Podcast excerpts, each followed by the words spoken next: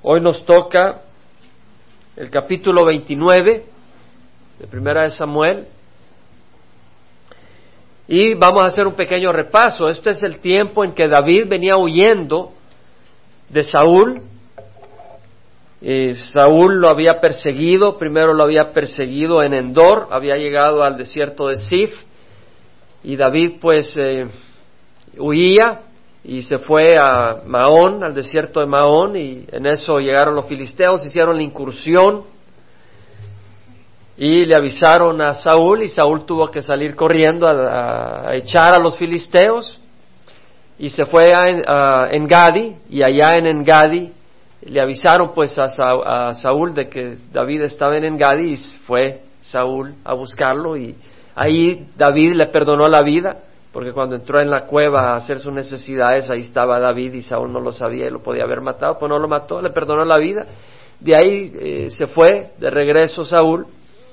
Y en otra ocasión, cuando David estaba en el desierto de Zif, le avisaron a Saúl y regresó para tratar de buscarlo. Y cuando estaba en su campamento, David entró al campamento de Saúl. Saúl estaba dormido con todos los suyos, y una vez más le perdonó la vida. Le tomó la lanza, le tomó la jarra de agua y le dijo: mira, te podía haber matado, aquí está la prueba que estuve en el campamento.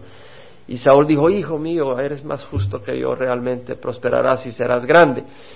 Y ya de ahí ya no persiguió más a David. Realmente David se fue al campo de los filisteos, dijo: Saúl me va a matar, ya estoy cansado de estar huyendo de este hombre, me voy a ir de Israel, me voy a ir al campo de los filisteos. Y fue a Gat, a donde estaba Aquis, uno de los reyes de los filisteos, y Aquis le dio Siclag, porque David le dijo: mira, ¿por qué tengo que estar yo en la ciudad real contigo? Mándame a una aldea. La verdad es que no quería estar ahí, bajo el escrutinio observado constantemente por el rey de los filisteos, porque él quería hacer sus avances contra los amalecitas y contra los jerseos y los jerseos, etcétera, que estaban hacia el sur, hacia el área de Egipto, y agarrarle sus vacas, sus ovejas, agarrarle sus camellos, su ropa, y hacía las incursiones. Pero él le decía, ¿verdad?, que las incursiones eran no eran contra los amalecitas, sino que decía que la incursión era contra el Negev del Judá, contra el Negev de los ceneos, y contra el Negev de Jerameel, o sea que eran descendientes de Judá. O sea, le estaba engañando David, en pocas palabras, a Aquis, rey de Gat, diciéndole que lo que él estaba haciendo era atacando a los mismos israelitas, cuando no era lo que estaba haciendo. Bueno, nos quedamos entonces de que los filisteos se reunieron para pelear contra Israel, para la guerra, y ellos estaban en el capítulo 28, tenemos que en Sunem, capítulo 28, versículo 4, y Saúl reunió a todo Israel y acamparon en Gilboa. Sunem está a 90 millas al norte de Jerusalén, y Gilboa 80 millas. Gilboa está en lo que es el norte de Manase, y Sunem está en lo que es Issacar, y está todo esto dentro del plano de Jezreel, el valle de Jezreel. Había unos 10 kilómetros de distancia entre ambos lugares. Y bueno, vimos de que Saúl se atemorizó y consultó con la medium en Endor para saber qué hacer, y sí, llegó Samuel, hizo subir a Samuel, y Samuel llegó y le dijo: mañana estarás conmigo, porque has desobedecido, no has cumplido cuando tenías que haber cumplido, matando a Amalec y haber hecho esa destrucción completa, y además sigues de rebelde, pues. Y entonces nos quedamos ahí. En el capítulo 29 vamos a arrancar donde deja el autor de este libro, de Primera de Samuel, la historia que se está desarrollando con respecto a los filisteos que van a pelear contra Israel, en el sentido de Saúl, porque Saúl estaba afligido, y quita la atención a Saúl y la pone a David. Si se acuerdan, David estaba con los filisteos. Entonces ahora están los filisteos que van a pelear contra Israel, ¿y qué hace David? David estaba entre los filisteos, y de hecho Aquis le dice: bien sabes que saldrás conmigo a campaña, tú y tus hombres. Y David dijo, claro, tú sabrás lo que puedo hacer tu siervo. Muy bien, te haré mi guarda personal de por vida, le dijo Aquis. O sea, vamos adelante, tú estás conmigo contra los israelitas. Ahora, en el capítulo 29 vemos que reunieron los filisteos todo su ejército en Afec, mientras los israelitas acamparon junto a la fuente que está en Jezreel. Habíamos hablado de Gilboa, el monte Gilboa, pero eso está en el plano de Jezreel. Entonces, la fuente que está en Jezreel está cerca de del monte Gilboa, y Afec. Hay distintas opiniones, algunos piensan que es el Afec que está ahí en Efraín, que está al sur, 40 kilómetros al sur, pero sería difícil que ese sea, tal vez posible. Es posible que sea, no el Afec de Acer, que está mucho más al norte, como 30 kilómetros al norte de Monte Gilboa, en lo que es el territorio de Acer. Es posible que sea el Afec que está, bueno, no identificado, pero en lo que es el plano de Jezreel, cerca de Monte Gilboa y cerca de donde estaban los israelitas, lo más probable. El punto es, están reunidos los filisteos, están reunidos los israelitas, y van a pelear. El punto es que David está con los filisteos, no con los israelitas, este hombre de Dios. ¿Por qué? Porque metió las patas. Él se metió en problemas. Él no tenía que haber huido realmente hacia tierra de los filisteos. Él estaba huyendo de Saúl, y Saúl lo escapaba a matar, pero él estaba cansado. Estaba cansado y decide huir hacia los filisteos, pero no era la respuesta. Los príncipes de los filisteos iban avanzando por cientos y por miles, y David y sus hombres marchaban en la retaguardia con Aquis. Vemos que acaba David avanzando con Aquis, y los jefes de los filisteos dijeron, ¿qué hacen aquí estos hebreos? ¿Qué hacen esto? Estos son los hebreos, son nuestros enemigos. ¿Qué hace David acá? Bueno, no sabían que era David. Entonces Aquis viene y dice, no hombre, si este es un gran guerrero, este es David. ¿No has oído? Sí, el asunto es que este guerrero había matado miles de filisteos. Ese era el pequeño problemita que los demás jueces, los demás reyes de los filisteos, porque eran varios reyes, ¿no? Eran lords, señores de distintos grupos. Entonces, ¿qué hacen aquí estos hebreos? Y Aquis dijo a los jefes de los filisteos, ¿no es este David, el siervo de Saúl, rey de Israel, que ha estado conmigo estos días? O más bien estos años, si se acuerdan. David estuvo 1 año 4 meses con los filisteos en Gat. Y no he hallado falta en él desde el día en que se pasó a mí hasta hoy. Es decir, Aquis dice, hey, este es el gran hombre David, el gran guerrero, el que ha estado ahí como siervo de Saúl, y ahora está de nuestro lado, fabuloso, es el gran guerrero y ha sido fiel, por 1 año 4 meses él ha estado en mi terreno, en mi territorio, y yo me he dado cuenta que es un hombre fiel, dice Aquis. Pero los jefes de los filisteos se enojaron contra él y le dijeron, haz volver a ese hombre y que se vuelva al lugar que le asignaste, y no le permitas que descienda a la batalla con nosotros, no sea que en la batalla se convierta en nuestro adversario. Es decir, los otros reyes de los filisteos dicen, hey, este va a empezar a pelear con nosotros, pero en media pelea se da vuelta, nos empieza a matar, ¿y aquí qué? ¿Con qué podría hacerse él aceptable a su señor? ¿No sería con las cabezas de estos hombres? O sea, los otros jefes dicen, él se haría aceptable al pueblo de Israel al traicionarnos, sería fabuloso para ellos. No nos conviene llevar a David. ¿No es este David de quien cantaban en las danzas diciendo, Saúl mató a sus miles y David a sus 10,000? Es decir, este es el que mató a Goliat, que era de Gat. Este es el que nos ha matado a nosotros. Sí, es un gran valiente guerrero, pero contra nosotros, jamás a favor de nosotros. No es así. Aquis llamó a David y le dijo, vive Jehová, que tú has sido recto. Vive Jehová es una expresión, ¿verdad? De respeto, de que lo que va a decir es cierto, te juro por Dios. Lo interesante es de que Aquis no es judío, no es israelita, pero dice, vive Jehová. Es como muchos que dicen, aleluya hermano, gloria a Dios, amén, viva Jesús. Tú estás viviendo fuera del plan de Dios. Tú puedes decir las cosas sin ser parte del pueblo de Dios.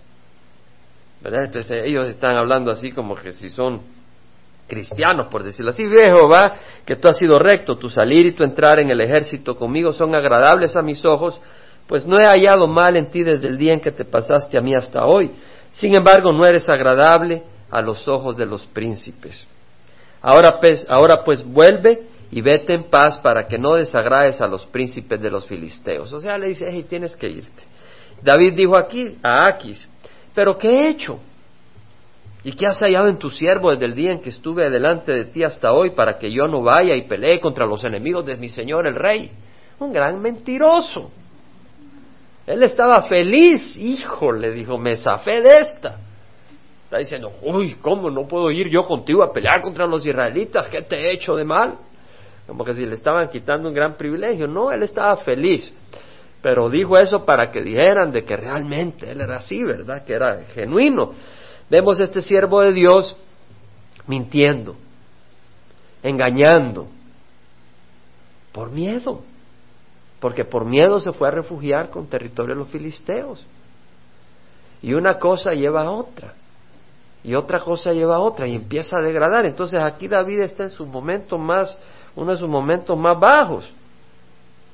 Respondió Aquis y dijo a David, yo sé que eres grato a mis ojos como un ángel de Dios, David.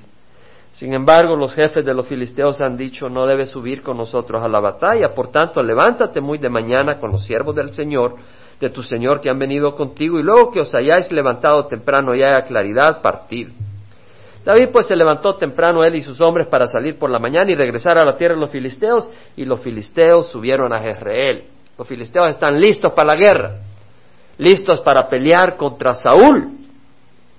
Y Samuel había dicho, mañana mismo estarás conmigo a Saúl, tú y tus hijos. O sea, en el momento este que va Samuel y le menciona pues a Saúl, y ahora Saúl va a ir a pelear contra los filisteos, el autor nos habla ahora de lo que ocurre con David. David ya no está ahí, Dios lo libra en su misericordia. David metió las patas, no tenía que haberse ido ahí, ¿verdad? El domingo pasado dije, bueno, a veces es difícil saber, ¿verdad?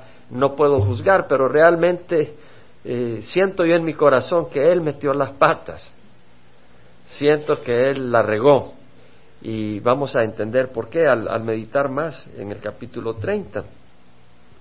Aconteció que cuando David y sus hombres llegaron a Siclag al tercer día, bueno, es decir, estamos hablando que Sunem estaba como 160 kilómetros al norte, bueno, 90 kilómetros al norte de Jerusalén, pero ahora hablemos de Siclag, porque acuérdense que David estaba en Siclag. Y si vamos a considerar a Sunem, donde estaba el territorio, donde estaban reunidos los filisteos, son como 160 kilómetros. Entonces es una gran distancia. Entonces se regresa David con sus hombres, sus 600 hombres, a Siclag, a su territorio. ¿Y qué pasa? Llegaron a Siclag y los amalecitas habían hecho una incursión en el Negev, es decir, la tierra sur. Y contra Siclag y habían asolado a Siclag y la habían incendiado. Y se llevaron cautivas a las mujeres y a todos los que estaban en ellas, grandes y pequeños, sin dar muerte a nadie, se los llevaron y siguieron su camino. Se habían llevado a sus esposas, se habían llevado sus pertenencias, habían barrido el campamento de David. Cuando llegaron David y sus hombres a la ciudad de Aquis, que habían sido quemadas, y que sus mujeres y sus hijos y sus hijas habían sido llevados cautivos. Hermanos, ¿qué había pasado? David había dicho, Saúl me está persiguiendo, Saúl me está destruyendo, me voy a refugiar con los filisteos. Ese fue un gran error, porque su protección no iban a ser los filisteos, su protección era Jehová.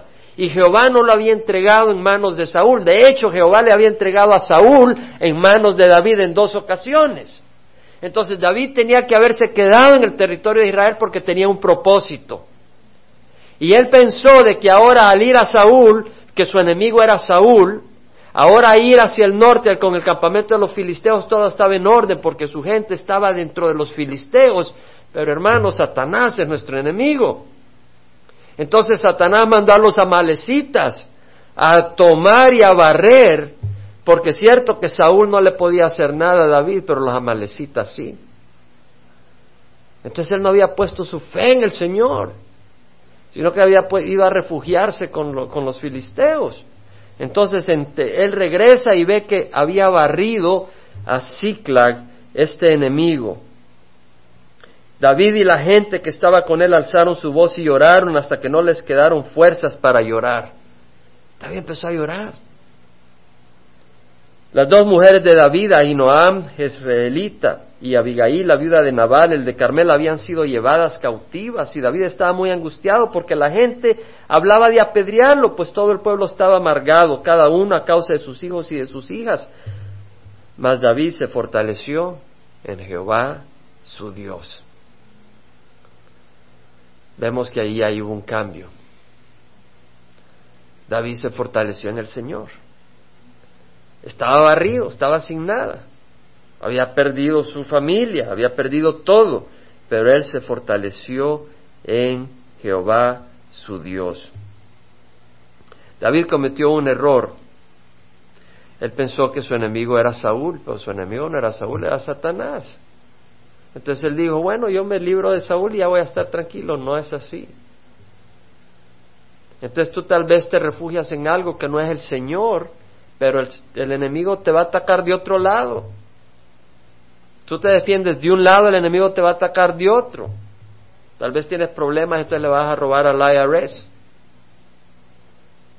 para resolver ese problema. El enemigo te va a atacar de otro lado. Tienes que hacer las cosas bien ante Dios. Tienes que buscar la protección de Dios. Y mira, David se fortaleció en Jehová, su Dios. ¿Sabes qué? La palabra del Señor nos enseña a fortalecernos en el Señor. Fortalécete en la gracia que hay en Jesucristo, le dijo Pablo a Timoteo, en la segunda epístola de Timoteo, capítulo 2, versículo 1. Fortalécete en la gracia que hay en Jesucristo. Eso va para nosotros. No en tu cuenta bancaria, no en que todo está caminando de esta manera o de la otra. Fortalécete en la gracia que hay en Jesucristo. En Efesios 6, versículo 10, fortaleceos en el Señor y en el poder de su fuerza. Eso es un mandato del Señor a través de Pablo. Revestíos con toda la armadura de Dios, para que podáis estar firmes contra las insidias del diablo. Tenemos que revestirnos, hermanos, de la armadura de Dios. Tenemos que revestirnos de la palabra del Señor. Necesitamos el escudo de la fe para defendernos contra los dardos encendidos del enemigo. Necesitamos la espada del Espíritu, que es la palabra de Dios, para responder cuando el enemigo nos tira esos pensamientos, como cuando atacó a Jesús en el desierto. Jesucristo sacó la palabra del Señor para hacer huir a Satanás. Necesitamos la palabra del Señor para hacer huir a Satanás. Necesitamos la palabra del Señor para renovar nuestra mente. Por eso necesitamos congregarnos y no solo estudiar la palabra del Señor, pero también orar, porque esa es una arma que el Señor nos ha dado, una arma poderosa, pero tenemos que saber cómo orar, y para eso necesitamos el Espíritu Santo. Y necesitamos también saber la palabra del Señor para poder orar de acuerdo a la palabra del Señor, porque el Espíritu nos enseña a través de la palabra la sabiduría de Dios. ¿Cómo te fortaleces tú en el Señor si pierdes todo? ¿Cómo te fortaleces tú en el Señor si estás pasando una crisis donde de repente estás en la nada? Segunda de Pedro, capítulo 1, leemos que dice en el versículo 4, empieza en el versículo 3, que Dios nos llamó por su gloria y excelencia. Dios no nos llamó porque lo merezcamos. Dios no nos llama porque seamos unas grandes, maravillosas personas. Si tú crees que eres una maravillosa persona, pídele al Señor que te abra los ojos a la verdad. Yo no te digo que le pidas al Señor que te pruebe lo contrario, simplemente pídele al Señor que te abra los ojos a la verdad. ¿Sabes qué? En nosotros no hay nada bueno si no viene del Dios. Créemelo. Hay egoísmos, hay engaño, hay maldad. Solo el Espíritu de Dios puede transformar nuestra manera de ser. Pero depende de nosotros. Tú sabes que el sol que derrite la cera es el mismo sol que endurece el barro. Es cuestión de ti. Dios nos ama y derrama su gracia. En algunos la gracia y el amor de Dios nos derrite y nos dice y nos hace para que seamos moldeados por el Señor, porque nos toca su amor y su gracia. Otros se endurecen contra la gracia del Señor. Yo sigo siendo así, ¿y qué? Hasta que serán quebrantados y sin remedio. A nosotros nos toca cómo vamos a responder ante las maravillas de Dios. Él nos llamó por su gloria y excelencia, por medio de las cuales, dice, nos ha dado sus preciosas y maravillosas promesas. Dios nos ha dado promesas maravillosas. ¿Quién dice que son maravillosas? Dios. Y son preciosas, a fin de que por ella lleguéis a ser partícipes de la naturaleza divina.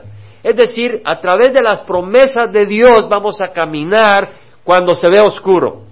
A través de las promesas de Dios vamos a caminar cuando somos tentados. A través de las promesas de Dios vamos a seguir cuando hay un desánimo. Nos agarramos de las promesas de Dios. A través de las promesas de Dios vamos a seguir cuando sería más agradable irnos a la playa, o ir a agarrar un hobby que nos absorba todo el tiempo. Pero entendemos que esas cosas son vacías por medio de las promesas de Dios, que son muchas mejores que pasar el tiempo en este mundo. Si no hay promesas de Dios, pasa el tiempo jugando billar, celebrando fiestas. Hoy morimos, mañana ya no estamos, pero no es así. Y si hay promesas preciosas de nuestro Señor, lo que vamos a hacer es caminar adelante, porque hay promesas hermosas de Dios. Habiendo escapado de la corrupción que hay en el mundo por causa de la concupiscencia, la carne lucha contra nuestro espíritu para hacer lo que no queremos. O sea, la carne quiere que hagamos ciertas cosas que el espíritu no quiere, y es esa lucha. Pero con las promesas de Dios seguimos adelante. Necesitamos esperanza. En Romanos 15:3, Pablo dice que el Dios de la esperanza os llene de todo gozo y paz en el creer, para que abundéis en esperanza por el poder del Espíritu Santo. El Dios de la esperanza. Nuestro Dios es un Dios de esperanza. Pone a pensar, no dice que es un Dios de emociones. Sí, te va a tocar las emociones, pero no son tus emociones. A veces las cosas son sombrías, pero tú puedes tener esperanza. Que el Dios de la esperanza os llene de todo gozo y paz en el creer, para que abundéis en esperanza por el poder del Espíritu Santo. La esperanza es una obra del Espíritu Santo. Que el Dios de esperanza os llene de todo gozo y de paz en el creer, por el poder del Espíritu Santo.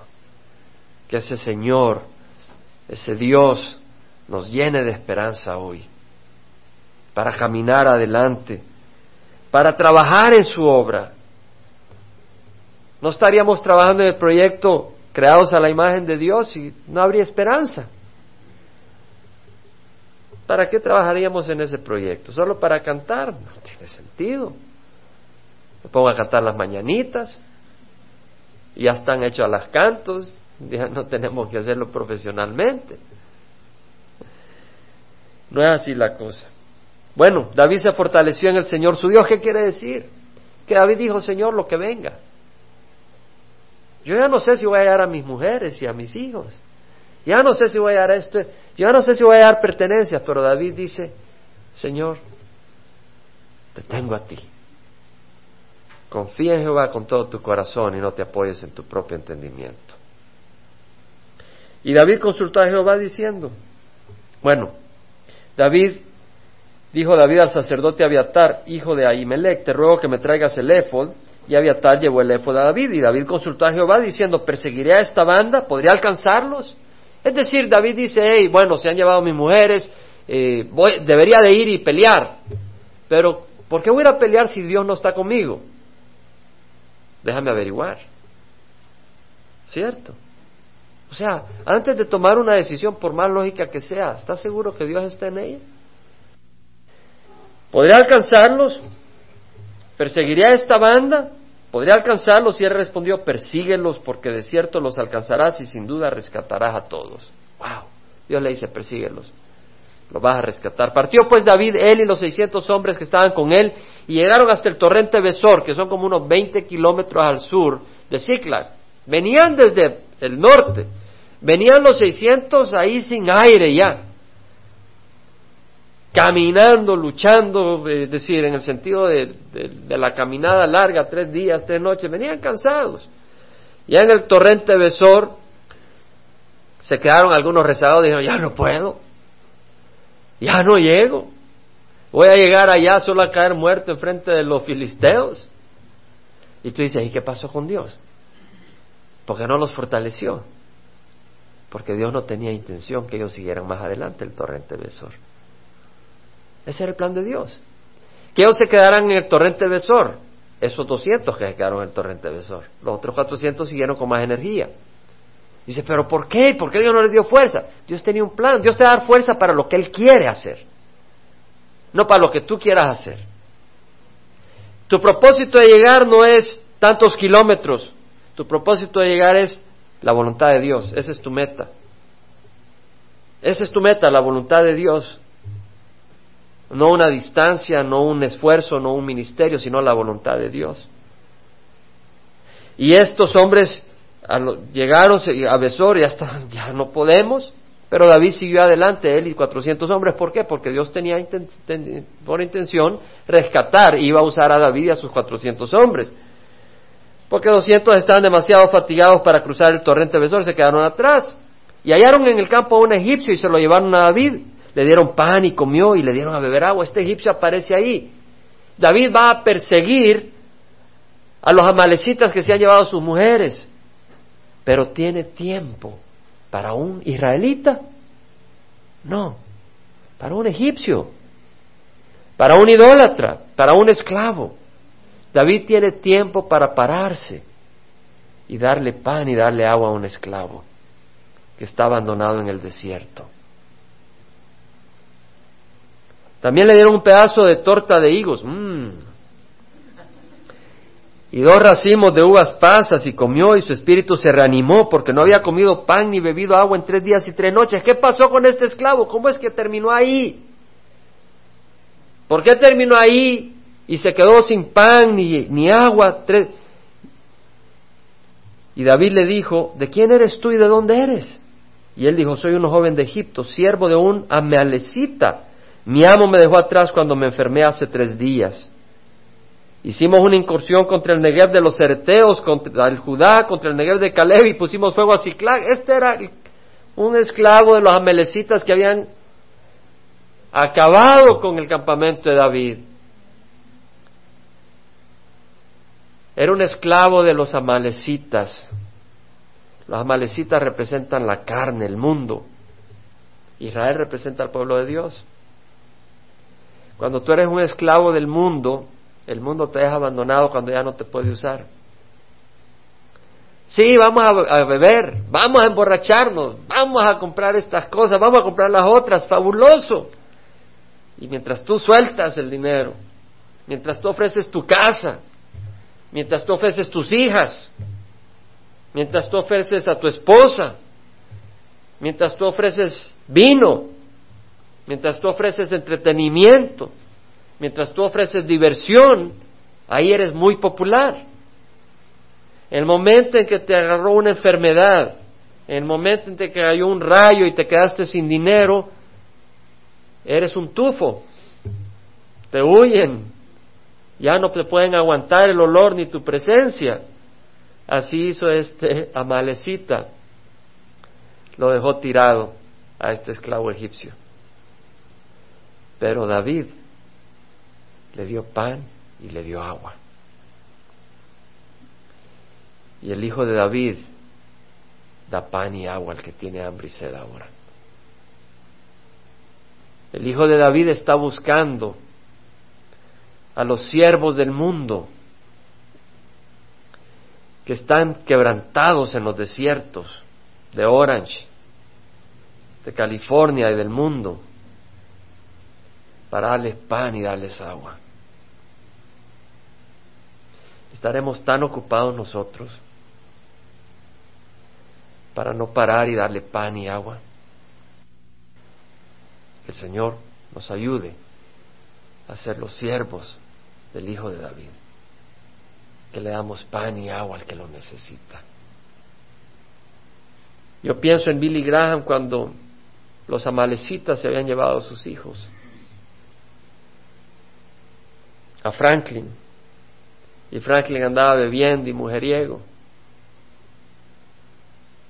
Yo pienso en otros siervos de Dios cuando las amalecitas se han llevado a sus esposas y a sus hijos. David le dijo: ¿me llevarás a esta banda?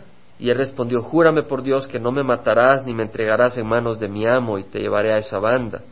Cuando lo llevó, he aquí que estaba desparramado sobre toda aquella tierra, comiendo, bebiendo y bailando por el gran botín que habían tomado de la tierra de los filisteos y de la tierra de Judá. Estaban bebiendo, celebrando. Se habían llevado a sus esposas, se habían llevado a sus hijos. Nada de lo que era de ellos les faltó, pequeño o grande, hijos o hijas, botín o cualquier cosa que habían tomado para sí. David lo recuperó todo.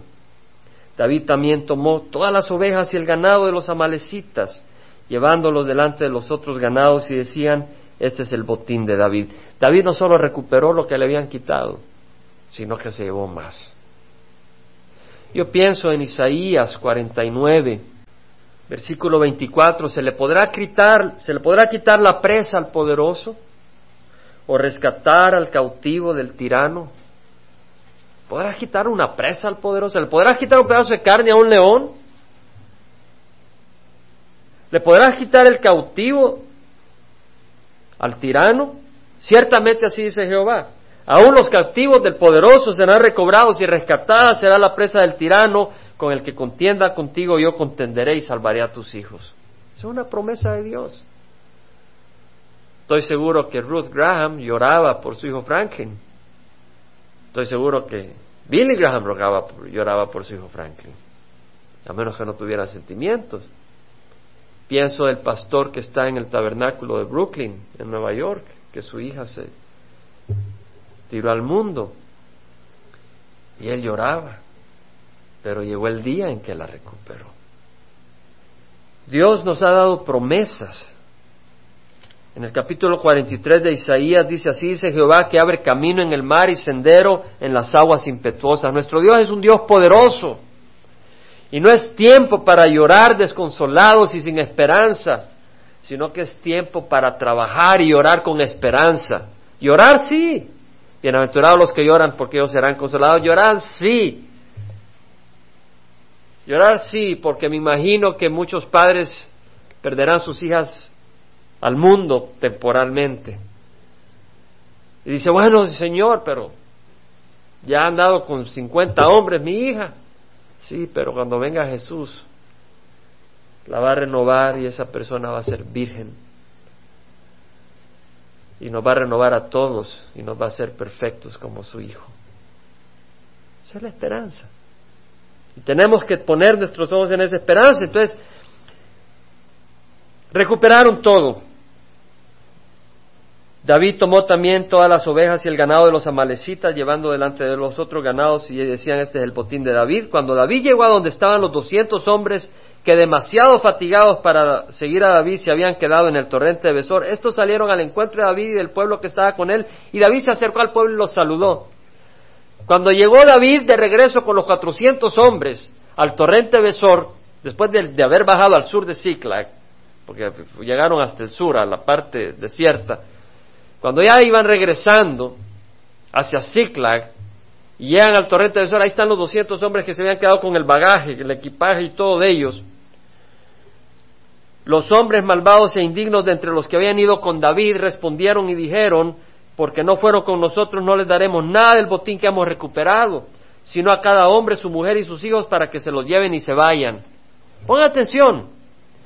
Estos hombres habían recibido energía del Señor para cruzar el Besor. Estos hombres habían recibido fuerza del Señor para seguir adelante.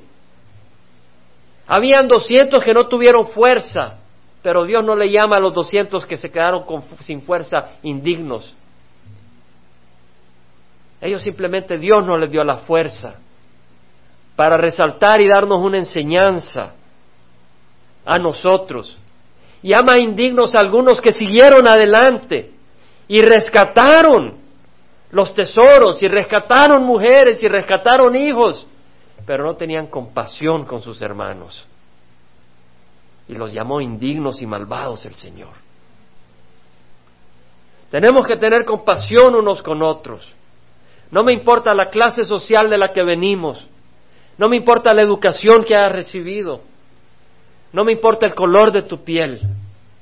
Si no tienes compasión por tu hermano, eres un malvado y eres un indigno. No lo digo yo, lo dice Jesucristo. Y dice, arrepiéntete. Que el Señor nos dé compasión. Nos dé compasión para amarnos unos a otros. Y nos dé valentía. Porque muchas veces te va a costar. De aquellos que te van a perseguir por seguir al Señor.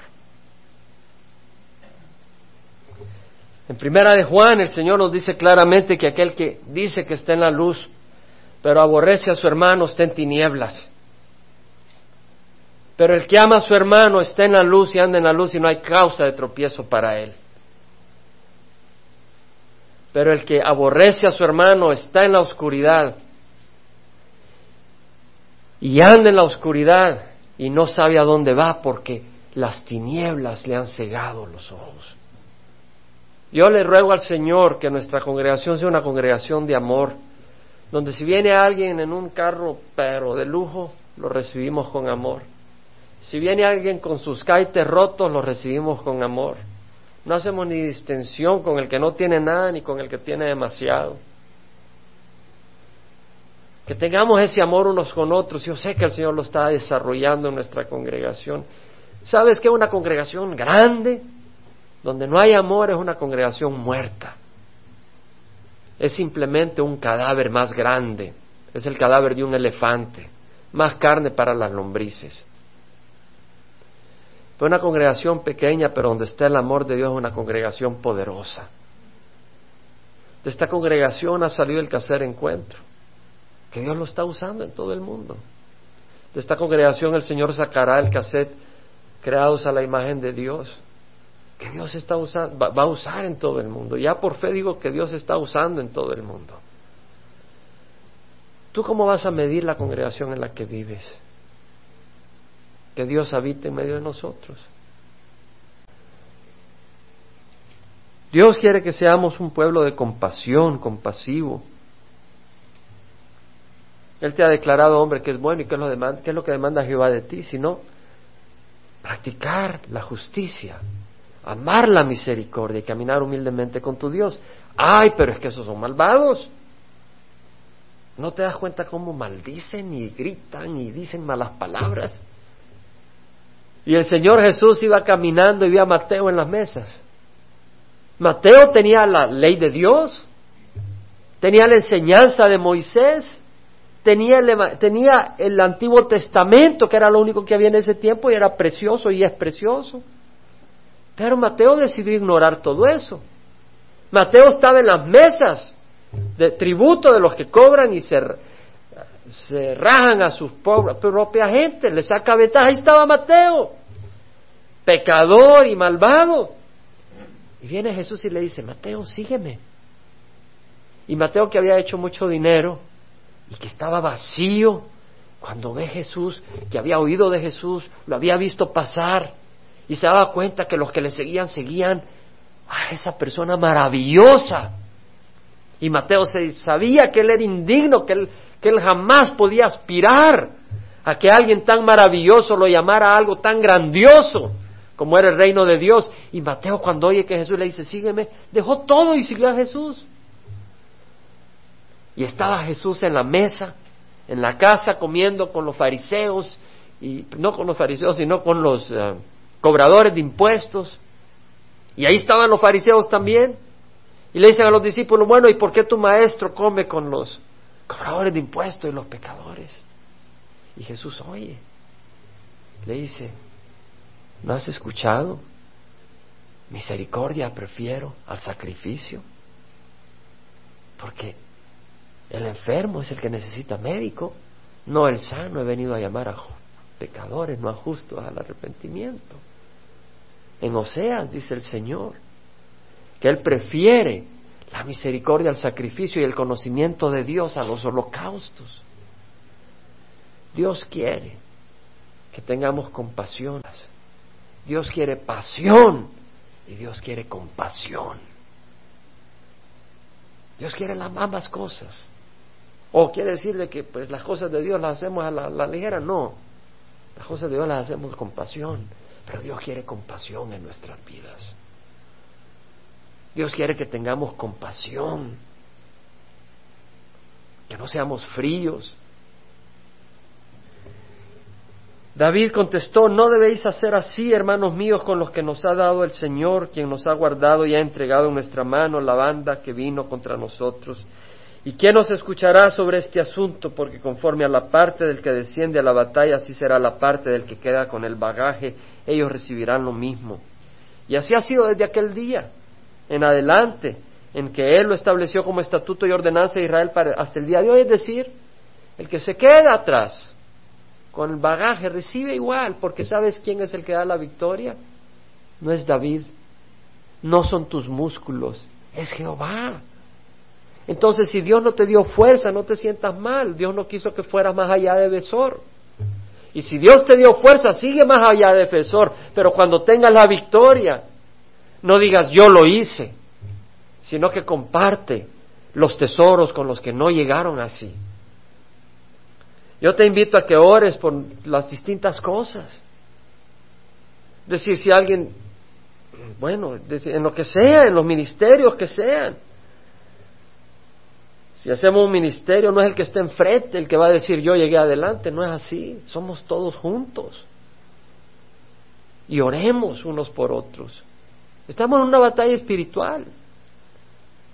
Lo mencioné la semana pasada. Necesitamos orar por nuestros jóvenes, por nuestros niños. Yo quisiera que seamos reales. Reales.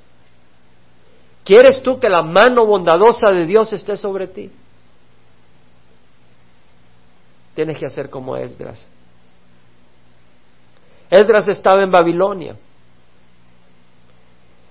Y el rey Artaxerxes le dice: vete, llévate a los que quieran a servir a Israel, al templo.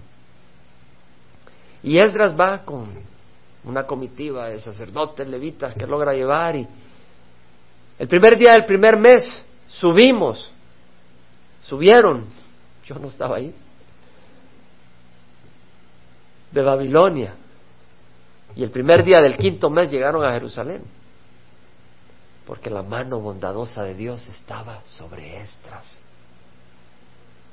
La mano bondadosa de su Dios estaba sobre Esdras, porque Esdras, ya que Esdras había dedicado su corazón a estudiar la ley de Jehová y a practicarla y a enseñar sus estatutos y ordenanzas en Israel.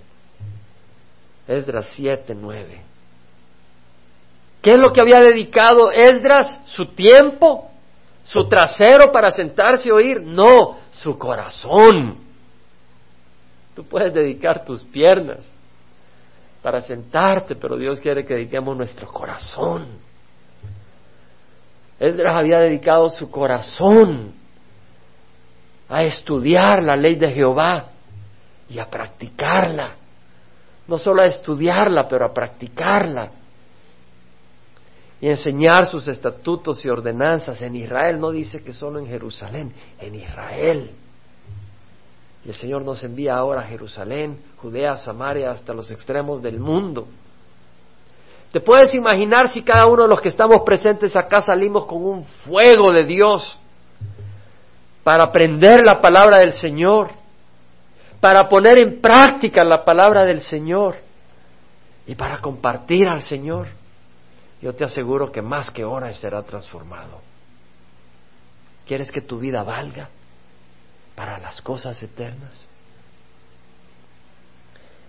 Cuando llegó David a Siclag, mandó parte del botín a los ancianos de Judá, sus amigos, diciendo: he aquí un presente para vosotros del botín de los enemigos de Jehová. No se quedó con todos, sino que se los empezó a dar a todos los que estaban en Judá, donde él había andado, merodeando, caminando, huyendo de Saúl antes de irse a los filisteos, y los envió a los de Betel, a los de Ramot de Negev, a los de Jatir, a los de Aroer, a los de Sifmot, a los de Estemoá, a los de Recal, a los de las ciudades de Jerameel, a los de las ciudades del Ceneo, a los de Horma, a los de Corazán, a los de Atac, a los de Hebrón y a todos los lugares por donde David y sus hombres habían andado. Se habían llevado los amalecitas todas estas bienes. ¿De dónde? De esos lugares. David se los regresa con gran sabiduría, porque después ellos lo iban a proclamar rey en Hebrón cuando se vuelan a Saúl. Hermanos, el enemigo quiere desanimarnos. Tenemos que ser sabios. Cuando querían edificar, cuando el pueblo de Israel había salido al exilio a Babilonia, y luego Dios pone en el corazón de Darío dar los tesoros que habían quitado cuando Nabucodonosor destruyó a Jerusalén y mandarlos de nuevo para reconstruir Jerusalén. Y van y reconstruyen primero el altar para ofrecer sacrificio, porque tenían miedo por las gentes que vivían en esa área. Jerusalén había sido destruida y ahora habían gentes en esas áreas. Ellos llegan y tenían miedo. Lo primero que arreglan es las bases del altar y ponen el altar y empiezan a sacrificar, porque tenían miedo. Tú tienes miedo, entrégale tu vida al Señor. Entrégale tu vida. Pero vemos de que el enemigo, cuando construyen el altar, o sea, lo reedifican y empiezan a poner sacrificios, de ahí empiezan a construir el templo. Y cuando empiezan a construir el templo, los enemigos de Judá y de Benjamín, al darse cuenta que estaban edificando el templo, se llegaron a Zorobabel, que era el gobernador de los israelitas, y a los jefes de las casas paternas, y le dijeron: vamos a edificar con vosotros. ¿Cuál es la estrategia del enemigo? Meterse con ellos para edificar. Muchas iglesias meten a fulano de tal porque es economista, a fulana de tal porque es doctora en psicología, para hacer la obra del Señor, y es un fracaso. Entonces Zorobabel, con sabiduría, y Jesúa, que era el sacerdote, y los demás jefes de casas paternas dijeron: no tenéis nada en común con nosotros para que juntos edifiquemos una casa a nuestro Dios. Venía una carta de Chile de una muchacha que está saliendo con un joven que es testigo de Jehová y tiene 5 meses, y me dice que le ayude de alguna manera, y le digo: lo primero que tienes que hacer es cortar con él. No le des la espalda, le digo, pero no puedes andar de novio con él. ¿Cómo puedes estar juntos viviendo para Dios? No que estén conviviendo, pero ¿cómo puedes vivir para Dios si tu partner, tu socio, está bajo la cabeza de la oscuridad? Y si algún día te casas con un hombre que no conoce a Cristo, pobre de ti. Se lo dije con mucho amor y no así de rápido. Le mandamos un cassette y un folleto de reflexiones sobre los testigos de Jehová y todo, para que pueda tener sabiduría. No tenés nada en común con nosotros para que juntos edifiquemos una casa a nuestro Dios, sino que nosotros unidos le edificaremos a Jehová, Dios de Israel, como nos ordenó el rey Ciro de Persia. Entonces el pueblo de aquella tierra se puso a desanimar al pueblo de Judá. No lo pudieron parar. No pudieron mezclarse. Como en nuestra congregación, tenemos celo por la doctrina sana. Entonces puede ser de que tú tengas celo y aquí se predica: hey, no puedes andar con alguien que no sea cristiano. Pero entonces, ¿qué es lo que va a hacer el enemigo? Mira lo que dice Esdras capítulo 4. Versículo 4, entonces el pueblo de aquella tierra se puso a desanimar al pueblo de Judá y a atemorizarlos para que dejaran de edificar. Y tomaron a sueldo contra ellos consejeros para frustrar su propósito. Todos los días de Ciro, rey de Persia, hasta el enemigo va a buscar consejeros. ¿A quién estás escuchando? Para que dejes de edificar. Para que dejemos de trabajar en este esfuerzo. Para que dejemos de servir en esta área, para que dejemos de ir a la reunión de oración, para que no vayas a la reunión de oración de mujeres. ¿Qué estás haciendo? Edificando. Para que no vayas a tomar las enseñanzas del estudio inductivo de la Biblia, para que no participes acá o allá. El enemigo te quiere desanimar, pero tú tienes que ser más fuerte.